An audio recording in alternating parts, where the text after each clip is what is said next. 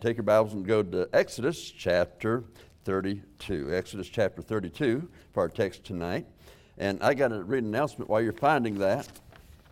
It says, Preacher, please announce tonight that we will start receiving cakes this Saturday for the cake auction as early as 10 o'clock a.m. in the gymnasium. And if you want your cake judged for first, second, or third place contest, it must be in before 11:30. Mrs. Crewer, did I get it right? All right. Hey, listen. Kathy Crewer is my sister in Christ. But it does remind me of a Sunday school teachers teaching her class, and she said, um, uh, Boys and girls, uh, the Bible says, Children, obey your parents. It also says to honor thy mother and thy father. But can you think of a verse for brothers and sisters? Man, little boy had no problem with that. Jumped right up and he says, Thou shalt not kill. I don't know if she's read that verse, so I thought I would read that announcement, okay? All right. She, she said sister in Christ counts on that case, okay, so that's, that's it. All right. Okay, we're in uh, chapter 32 and verses 1 through 5 of Exodus here. As we uh, continue this message now, we're looking at Satan's continuing strategy to defeat believers and I add to that a little bit, and the local church. He's been doing that down through the ages, and that's what this series is about, just to see how he stays with that strategy, and he has so many victories uh, because sometimes the people of God walk on the wrong side of the road, and it happens to so many. But in verses 1 through 5, it says, And when the people saw that Moses delayed to come down out of the mount, the people gathered themselves together. That's where the problem begins, okay?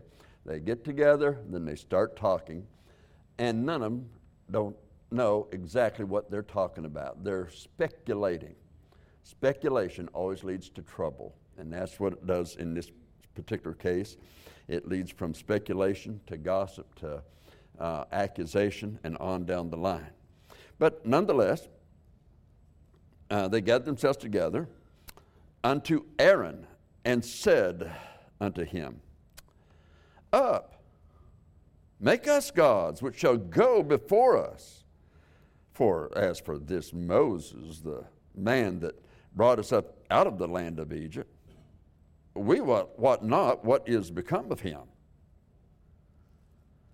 And Aaron said unto them, eh, break off the golden earrings which are in your ears of your wives and your sons and your daughters, and bring them unto me. And all the people break off the golden earrings which were in their ears and brought them unto Aaron. And he received them at their hand and fashioned it with a graving tool. Now, don't miss that. Aaron fashioned it with a graving tool, okay? Fashioned it with a graving tool. After he had made it a molten calf, and they said, These be the gods, o, be thy gods, O Israel, which brought thee up out of the land of Egypt. Don't forget, Aaron's the priest, he's the high priest. If there's anybody that is left in charge when Moses goes up the mountain, it's him. And representing as a high priest of God, it was his idea to make a golden calf, a molten golden calf. And he were told plainly that he the one that graved it out, he's the one that did it. And so they say, These are the gods which brought thee up out of the land of Egypt. Verse 5 says, And when Aaron saw it, he built an altar before it And Aaron made proclamation and said, Tomorrow is a feast to the Lord. Now, one thing that Aaron had a little bit of sense about still made this completely wrong, still completely evil what he does. But he says, To the Lord, which is Yahweh, Almighty God. He didn't want to use the actual name of the golden calf that Egypt called it by. So, to make it sound good, he said, okay, this is unto Yahweh. It's not unto that God in Egypt. He thought that kind of got him away from it. Uh, he's completely wrong. It doesn't get him away from it. It's still the worship of the golden calf. But perhaps that's what he thinks. I'm not, I can't tell you what he thought because the Bible doesn't tell us what he thought. But if, if I'm in his case, I hope I wouldn't do that. But if I did, uh, I certainly want, wouldn't want to worship the golden calf by the name of the God that it was noted uh, in that day. And they rose up early on the morrow and offered burnt offerings and brought peace offerings. And the people sat down to eat and to drink and rose up to play. Why? Because that's part of what they did when they worshiped the golden calf in Egypt. They could say it's to Yahweh, they could try to put the Lord's name to it. But the Lord's not going to be happy about that at all, and we'll see why here in just a few minutes as we read further. But let's have a word of prayer. Father, as we go into your word tonight, I pray that be completely clear by thy Holy Spirit into each heart. Lord, go far beyond what I'm able to do in opening the understanding of each person here, enlightening each one of us, Lord, to the truth of thy word. I just pray, Father, again, if there's one who does not know that they died today, that heaven's their home, I pray that today would be the very day they come and receive Jesus Christ as personal Savior. If there's one who has wandered far from you, and we see right here in the scripture that many of these folks wandered far from the Lord. So, Father, I just pray that realize tonight the forgiveness of God is great and almighty, and He'll forgive if they'll come back in true repentance. In Jesus Christ's name, amen. Okay, this morning we saw about the golden calf getting, they're worshiping the golden calf, and uh, they think that Moses is dead that they think he's dead. He's been gone 40 days and 40 nights. He didn't carry food and water up there with him, so he's got to be dead, they think. And so, uh, early in the morning, what do they do? Well, they've made that calf. Aaron made the calf. It's a molten calf. And then he's made that altar to worship Almighty God. Yahweh, Almighty God, going to worship Him for using this calf to deliver them. Now, the people say, well, the calf has a way of worship. Aaron is, a, is an example, is a very real example of when local churches, individual Christians, take the things of the world put the name of Jesus to it, and then try to say, it's all right in my personal life, it's all right in the local church, as long as I need, as I use the name of my Lord and Savior, Jesus Christ. No, that doesn't change it. A rock concert is still a rock concert. And it is not born in heaven. It is not the idea of the Lord. The Lord has problems when we try to emulate the world, when we try to be relevant to the world. We're not trying to be relevant to the world. We don't want to be won by the world. We want to win the world to Jesus Christ, who is a holy God. He's a righteous God, and he does not use poison to bring people to Him. He brings the love of a shed blood on the cross for their sin, knowing that their sin can be paid for in full. That's the Savior that we have. He's the love that we needed for our heart. He's the Savior that we needed for our life. Oh, the love of God is greater far than tongue or pen could ever tell. And so, uh, they worship using just the various sacrifices that they would use in their regular worship in worshiping God. As we told you this morning, there was the burnt offering that was an offering for sin that they would sacrifice a lamb unto the Lord and to say, By this, Lord, we come to you. That lamb would be a picture of what Jesus Christ would do one day for them in shedding his blood, and his blood would continually take care of those things. In other words, he knew what I would do in my lifetime. He knew I'm a sinner. He, he knows that even before I'm born. So that shed blood on the cross was paying for every sin I would ever commit, even though I was not alive at that time. But he knows the end from the beginning, as we read in Acts, uh, that he knows the end from the beginning. He knew every sin I would do. Even after the day I received him as my Lord and Savior, I too will sin. But that blood is there to show that it was paid. When I received and when you received Jesus Christ as your Lord and Savior. So they're using that for uh, the burnt offering, and then they have the peace offering in which uh, they're saying, Lord, I, I want to be restored to fellowship with you. I want your chastening hand off of me. I, I, I want to be right with you. And so uh, they do that, but they're doing this unto a false God. They're giving to this golden calf the place that was actually set aside for Jesus Christ when he told Eve that day in the garden the seed would be the seed of the woman. The Holy Ghost would come upon the woman, and that holy thing which would be born of her would be called the Son of God. Mary was not God. And Joseph, Mary's, you might say, her stepfather was not God. Jesus is God. The lambs were a picture showing what Jesus would do one day for us in dying on the cross for our sins, paying our penalty making a payment for our sin while at the same time giving us the way of peace with God. Oh, yes, that's the Savior that we have. That's the God that we serve.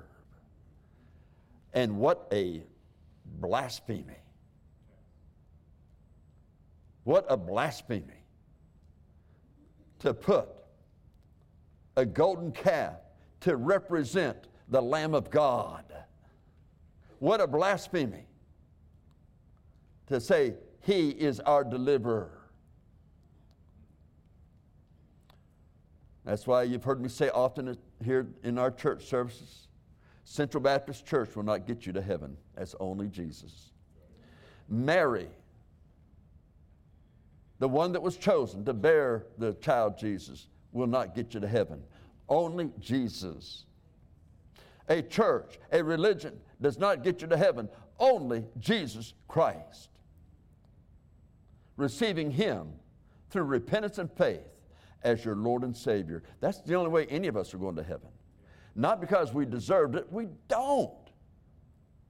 We receive it because we take God at His word and we know He loves us. For God so loved the world that He gave His only begotten Son even though our sin is repulsive, abominable, and blasphemous of his holy name, he would still die for us. What a Savior! What a Savior. Taking my sin upon him and taking the punishment that I deserve. To be forever separated from God in the lake of fire he took it for me. But he also rose bodily from the grave. That's why I can be saved and know that I won't spend eternity in hell. I'll be delivered because the one who actually saved me rose bodily from the grave. And that's where my victory is.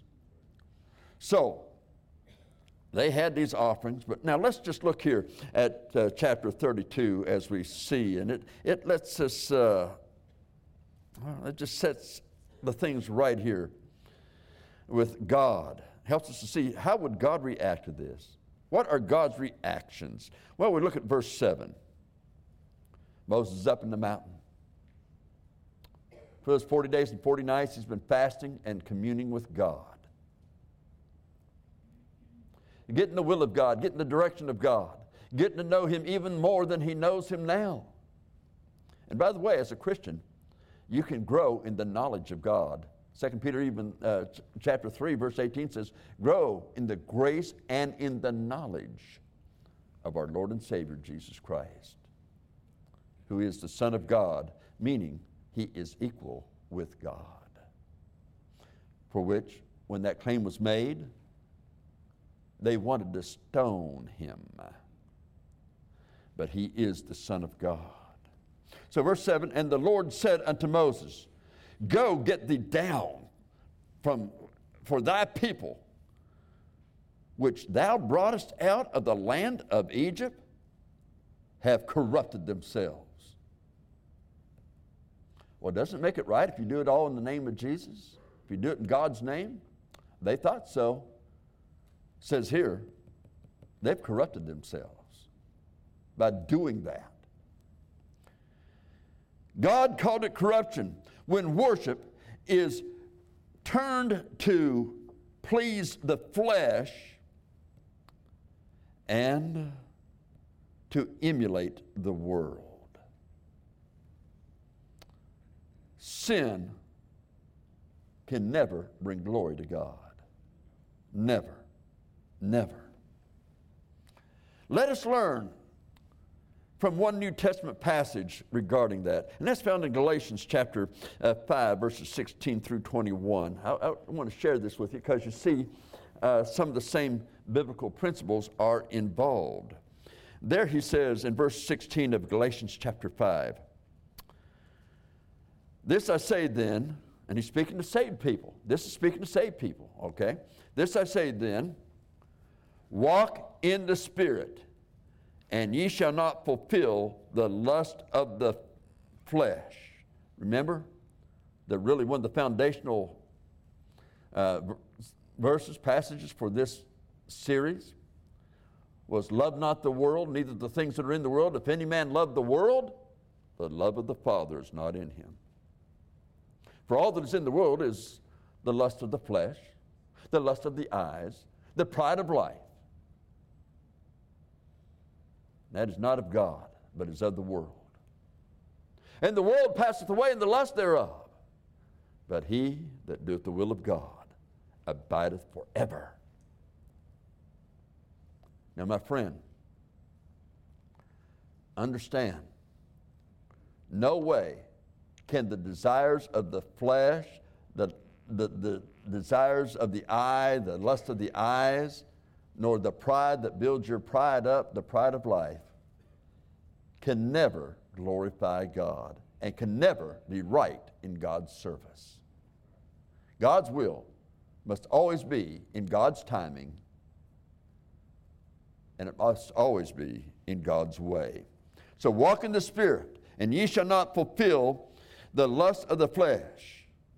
So you see that the flesh what it does to the spirit that is in you, that new nature which is in you, when you give heed to the flesh, it takes you from that which is the image of God. From the image of which you were created. God, who is a spirit, and you were created in the image of God. God is a spirit. And so instead of walking in the spirit, you begin walking in the flesh giving into the desires and the lust of the flesh. That is utterly abominable to God. For the flesh, verse 17 says, lusts against the spirit, and the spirit against the flesh. And these are the contrary, the one to another, so that ye cannot do the things that ye would. People say, I really want to serve the Lord. I don't want to mess up. But when we give place to the lust, it will always interfere with our walk with the Lord. The attitude of, well, just this one time will be all right, will be that just that one time that'll kill you. That'll remove a right testimony. That'll remove the good hand of the Lord upon you and make you saved, but saved so as by fire. Verse 18, continuing there in Galatians 5. But if you be led of the Spirit, you're not under the law. Now, why does he say you're not under the law? I mean, this is New Testament now we're reading in. Why is he saying you're not under the law? Because the law shows us that we are sinners. The law shows us that we have sinned. When Jesus died for our sin, there was no longer a need for the sacrifices that they were making in that day because the real sacrifice was already made in Jesus Christ. But you know, the New Testament also says the law was holy and good. It's holy and good. When you're walking in the Spirit of God, it makes holiness a natural thing in your life. And as you stay in the Word of God and you meditate on the Word of God, holiness can become a natural thing in your life when you're walking according to the Word of God. But the flesh is the opposite of a godly walk. So, verse 19 says, and identifies for us what's of the flesh. Now, the works of the flesh are manifest, which are these adultery fornication. Fornication is a sexual sin of any kind. You name it, it might be watching pornography. Fornication uh, can be the sin of a lady who gives herself away freely to other men. The Bible in Ezekiel makes a difference between the harlot and that kind of a lady. Says she's worse than a harlot because the harlot at least is doing it for money. you think about that. It may be a man that molests little boys or little girls. Fornication covers any kind of a sexual sin, it's a general term for that.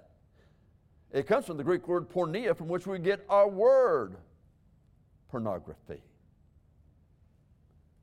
And so, he says adultery, fornication, uncleanness. That is anything that is not clean and acceptable in the sight of our God. Lasciviousness. That is, hey, we've got liberty to do this today. Now, years ago, yeah, I can understand, but not now. We're living in a different age. We have liberty, we have grace. And Jude 4 says, turning the grace of God, the grace of God is holy, turning the grace of God into lasciviousness, describing the filthy sin among those that call themselves believers in the last days. As a matter of fact, in that passage, he says, certain men crept in unawares, meaning they pretended to be one of you. They acted like they were one of you. But when they got into the church, they started saying, they got to let up on those standards. Uh, why they stand against that? That's crazy. We, they don't understand. God has given us liberty. God has given us grace for this. They've just done the same thing as those children of Israel in, in our text of Exodus chapter 32. By this golden calf, by these, God delivered you out of Egypt and they're doing the exact same sin. Now, it's not a golden image, but it's the exact same principle behind the sin in doing that. Well, preacher, don't call it a sin. Well, quit doing it and it won't bother you. And so, verse 20 continues that list idolatry, what you worship, witchcraft, hatred, variance, emulations. You know that word emulations? Guess what it means? To emulate. Now, I, I preached that one time in a college, and some uh, young guy comes up to me and says, I went back last night and looked at that word emulations, and guess what Strong's Concordance says? I says, I'm not real sure, but I know what the Greek says. And it means to emulate because of the context in which it re- is, is in at this point. Huh. I believe strong. I said, I believe the Bible. And uh, that pretty well ended the conversation. He just huffed off. He wanted to tell the preacher, was what it comes down. He just wanted to tell the preacher he is so wrong. Why? Because he loved to sin. So I'm not mad at the boy. I just hope the boy got it right, and that's been years ago. Hopefully, he did get it right. But emulations, to emulate something that is not the natural course. Notice also strife, seditions, heresy. All of those things are works of the flesh. This should not be in a Christian life. He goes on in verse 21 envyings, murders, drunkenness, revelings. He said, Well, hey, I'm not a drunkard, but guess what? Revelings in that day, they had uh, people that would drink and party. Some call it social drinking. You think, well, it's all right as long as just social drink. And yet, strong drink is raging, and whosoever is deceived thereby is not wise. God says you're not wise at all. If you're saying it's all right to social drink, He says you're an idiot. You're, you're just not wise at all. No wisdom. Now you think about that. That's not me saying it, that's God saying it. Now, your argument's not with me, your argument's with God. I'm just giving you God's word. And that was the idea behind revelings. And guess what he adds to that? And such like. Anything that's similar to that. And such like. Of the which I tell you before, as I have also told you, that in time past that they which do such things shall not inherit the kingdom of God. Now, the idea there, shall not inherit the kingdom of God, is not that, uh, well, you're doing that, so now you need to be resaved. You're no longer saved. That is not it at all, doesn't tell us that. But you see, we find out also in the New Testament and I believe as well as in the Old, we won't go into those passages, but in the New Testament, we find out you count the loss. Treasure, reward that was laid up, and you lose out and you're saved so as by fire. But reward that you could have had, which would have been bright, shining, glorious reward for all eternity, you've lost out on it by going that way. And you may think it's worth it now, but in eternity that never ends, although you're saved, you'll wish you had given him more. Totally ashamed, as 1 John 2:28 says, ashamed at his appearing. Now, we go back to our text in verse 8. Keep it in mind what I just read from Galatians chapter 5, verses 16 through 21, you go back to verse 8, and you see these people have turned to the flesh. Verse 8 says, God's talking to Moses, and they have turned aside quickly, out of the way, which I commanded them. They have made them a molten calf, and they have worshiped it, and have sacrificed thereunto. and said, These be thy gods. Now, the Bible doesn't make a mistake.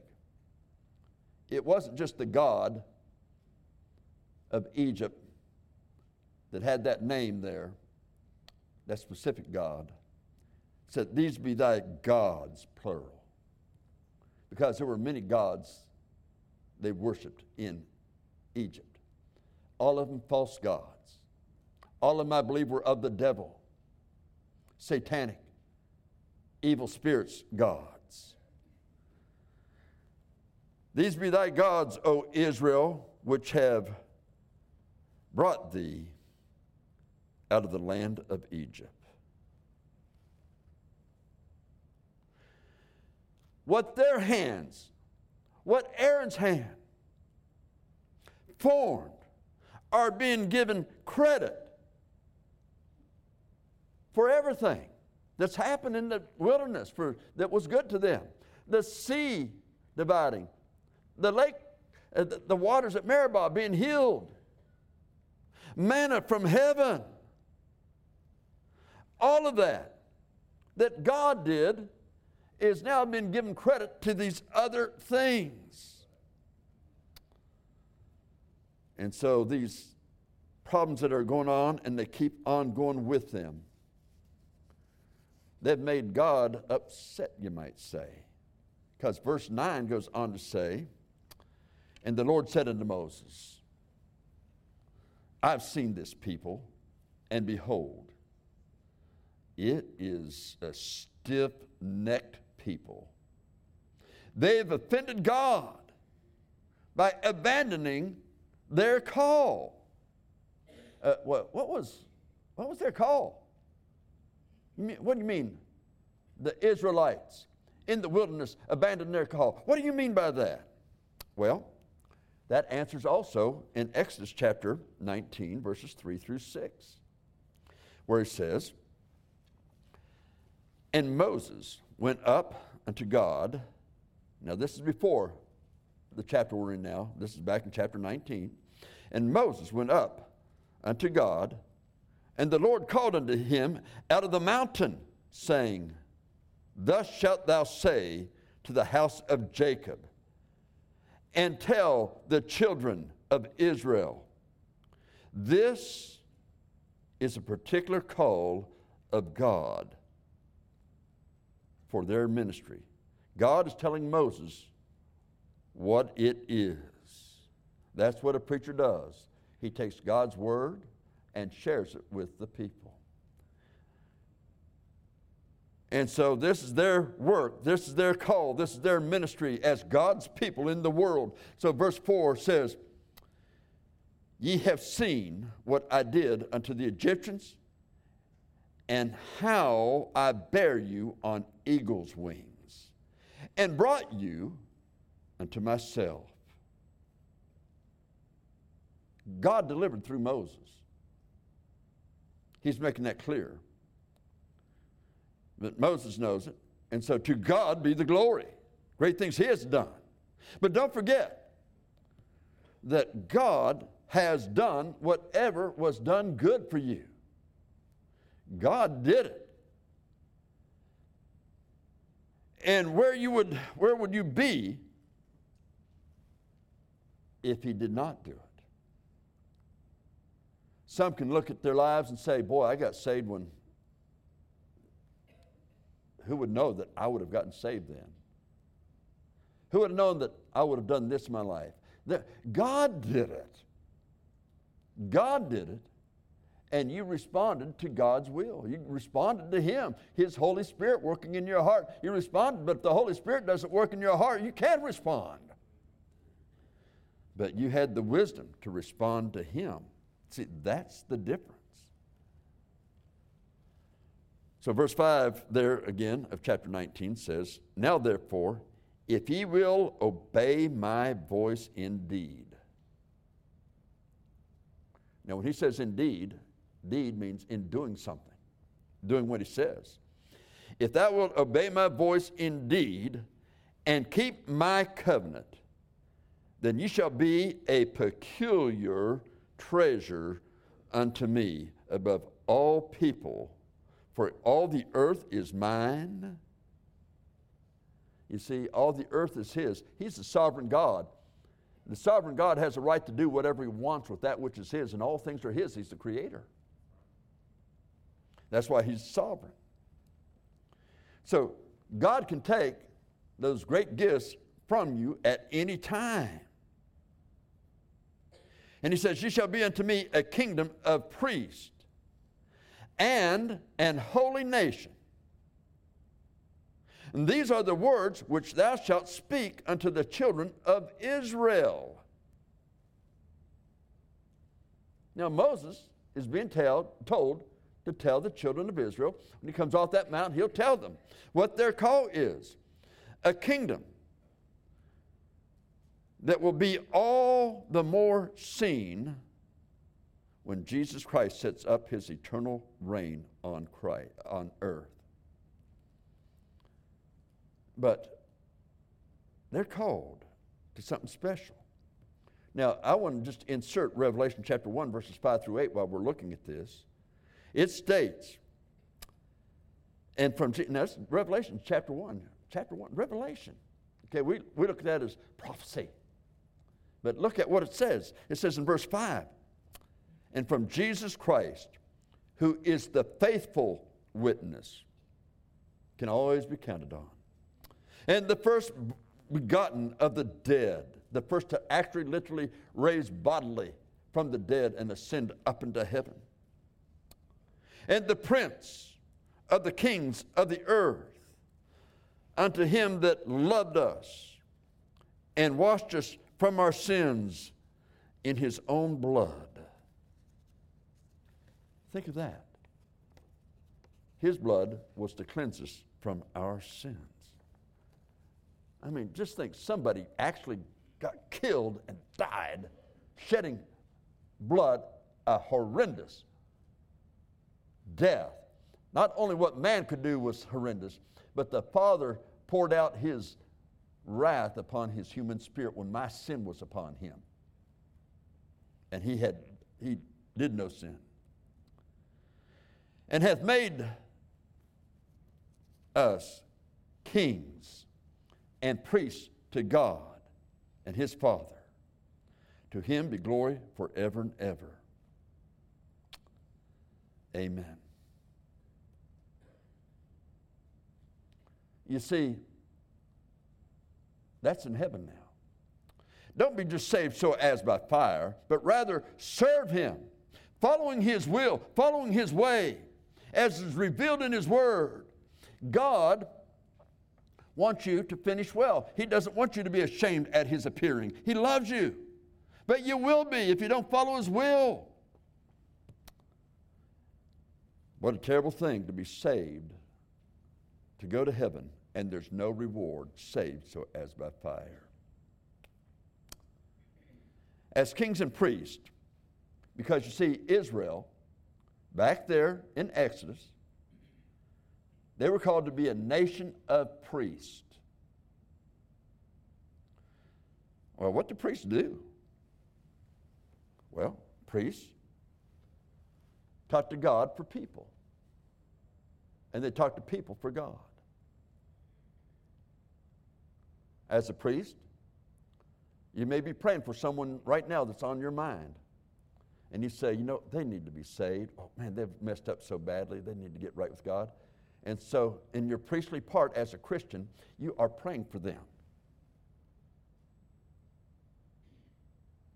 But then you also go to speak to them. You pray to God for them, then you let God take you and use you to speak to them. They may not receive it. They didn't receive everything Jesus said to them.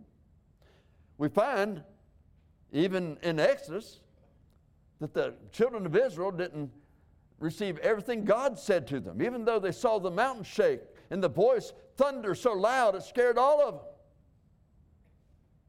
They still rebelled.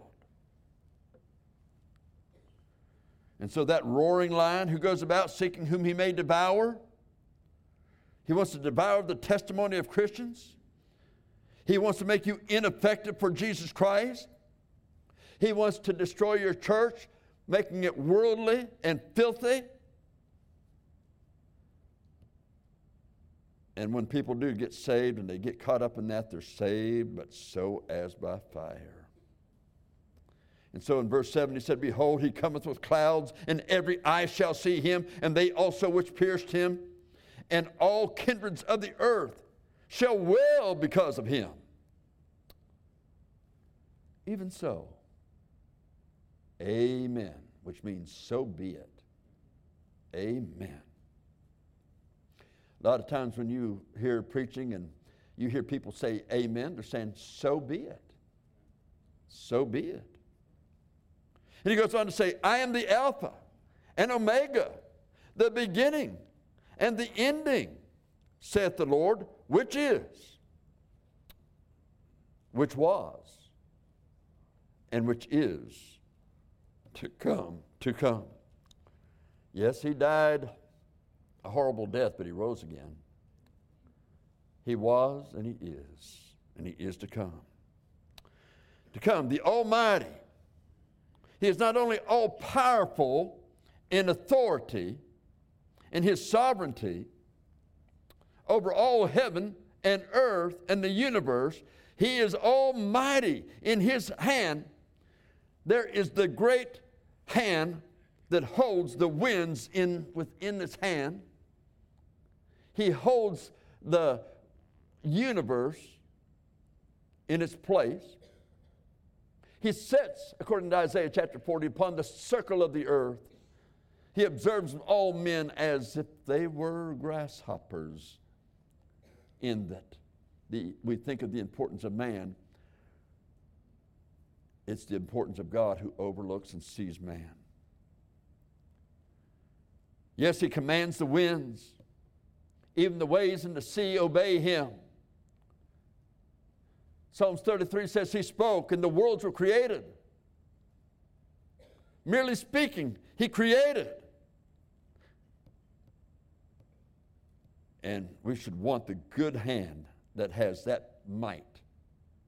He's Almighty God which speaks of his might. His power speaks of his authority, but Almighty speaks of his might, his strength to do. We want the good hand of the Lord upon us as believers that can enable us to do the will that he's given us to do, to be a nation as believers, the same as Israel was to be a nation as, as, of believers who speak to God for people and to people for God.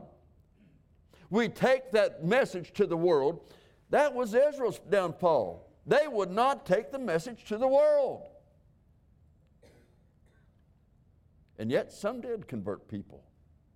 Some people got converted.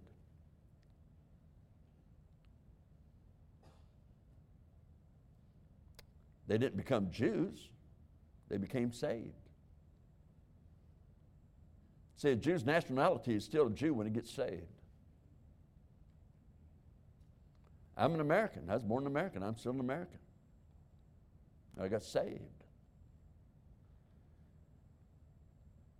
But I'm a child of God. And so to all of those who are saved.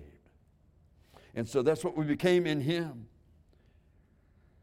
So that's what priests do. They speak to God for people and they speak to people for God. We're seeking to bring people to God. Let's not fail as Israel did in the call that we have to bring people to God. That was and is of utmost importance in serving God. We must, as His people, be holy, not worldly. We must be righteous, not fleshly. For as a holy people, we're to bring people to know God. And God is not fleshly and He's not unholy at all. One could say then, the entire nation of Israel is called to be missionaries to the world. And Jesus said, Go into all the world and preach the gospel to every creature we have the same call that Israel had. We are to be missionaries to the world. We're having a missions conference. We're expecting missionaries to carry out the duty God has given them. Their call on that foreign field, wherever it may be. But let's realize we also have that call upon ourselves, wherever we are. You know, I, it's been, I think it's been a month or two ago, but I was preaching from 1 Corinthians chapter 4. When the hidden things of darkness will be made known. One of the things I tried to implore you to do the people that you were in sin with. Maybe it's somebody you drank with. Maybe it's somebody that you had an affair with. Maybe it was somebody you uh, went out and stole with. Maybe it's something that you did together that you know was sin and wrong. You'd never do it now. But if they're still living, tell them what Jesus Christ has done for you. Let them see that there's a change in your life. Contact them and tell them of your Savior and invite them to receive Christ if they have not yet. Well, Pastor, you don't know that. That's 30 years ago. Well, if they're still living, there's still a soul that needs to be saved. Now, I know people kind of get a, I don't know about that. Well, you will know. Because your call is not just to say only to the people that you want to witness to. Well, you don't understand. They know all about me. I was as, at fault as much as they were. Good. Now they know that you really messed up, just like they do, but God changed your life and you're not that way anymore. Why not make sure that they get saved and they're not in hell because you wouldn't say anything to them? Stand up for Jesus. Let's not call ourselves soldiers of the cross if we're not willing to stand for Him. And so, let's be that nation of priests. Let's be those missionaries here at home. The knowledge of God needs to be shared with the people of the world. Praying for them to God and to the people, speak to them about their soul for God. that they may know God's saving power, that He will forgive them and save their soul and receive Him as their Lord and Savior. Now, that was the call of Israel. I'm, I'm, I'm wanting to say next time, but I see that uh, we've been here for a while. But I want you to know that in 1 Peter chapter 2, verses 1 through 12, guess what it says there? Same thing it says in uh, Exodus chapter 19. He says,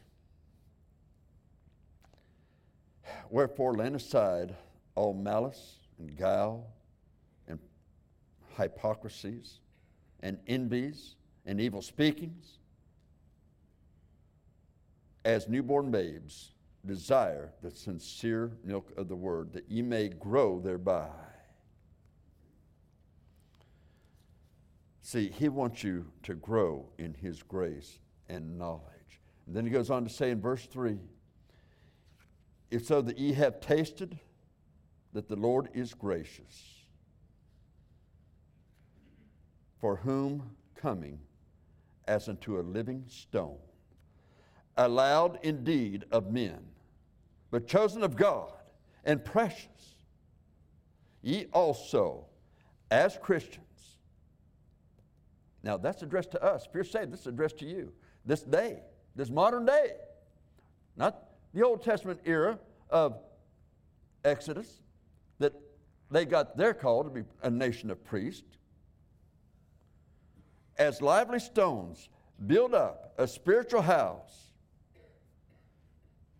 this is what Israel was called to be back in Exodus. He says, and holy priesthood. Okay, 1 Peter 2 5, and holy priesthood to offer up spiritual sacrifices acceptable to God in Jesus Christ. We're called to be a holy nation. offering up those sacrifices of prayer, the sacrifice of those things. For verse 6 says, Wherefore also it is contained in the scriptures, Behold, I lay in Zion a chief cornerstone, elect, precious. He that believeth on him shall not be confounded. And that's a promise. Jesus Christ is the chief cornerstone. And he said, when Peter called him the Son of the living God, that Christ said, upon that, that rock, that rock that Jesus is the Son of God, Jesus is the one who came to die for their sin, Jesus is the Savior of the soul. Upon that rock, he would build his local church, and that's the way we are to build on the local church. His will, His way, because we are saved. We are saved by that very rock, the rock of ages, Jesus Christ. Our sin, the Lamb of God has paid for. As a priest of God, we are, according to 1 Corinthians chapter 3, verses 9 through 11, labors together with God, he says. He just didn't say labors together with other Christians. He said labors together with God, building on the foundation of Jesus Christ. So, with that in mind, I want to read verse 7 of 1 Peter chapter 2. Unto you, therefore, which believe, he is precious. But unto them which be disobedient, he is the stone which the builders disallowed. The same is the head of the corner, Jesus Christ, the Messiah that your New Testament looked towards. He is the stone. It was a stumbling block for, believe, for Old Testament people. They wouldn't believe into that. But as them, we were called to be a nation of priests.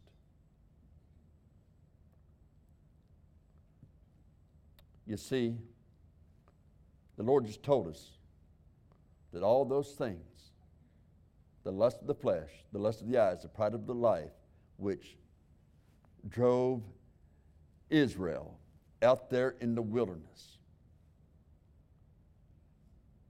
That when Christians turn to the flesh and they want their worship to make them really feel good and not go anywhere near their sin, is doing the same thing as Egypt and you're saved so as by fire. Loss of reward,